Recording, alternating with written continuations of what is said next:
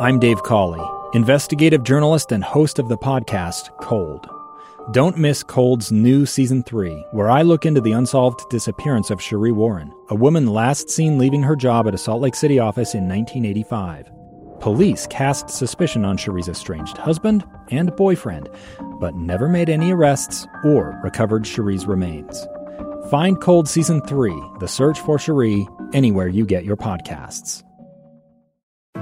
This week on Beyond the Badge, we honor Lieutenant Drew Cox, who is in charge of the canine program in the Naples Police Department.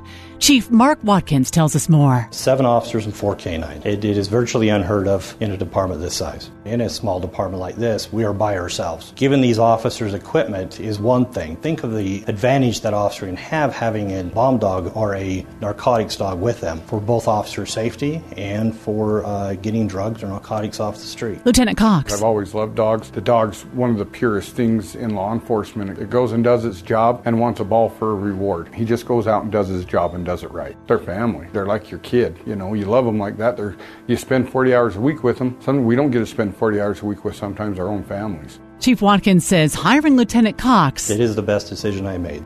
Beyond the Badge honors Lieutenant Drew Cox of Naples, thanks to the generosity of the Larry H. and Gail Miller Family Foundation.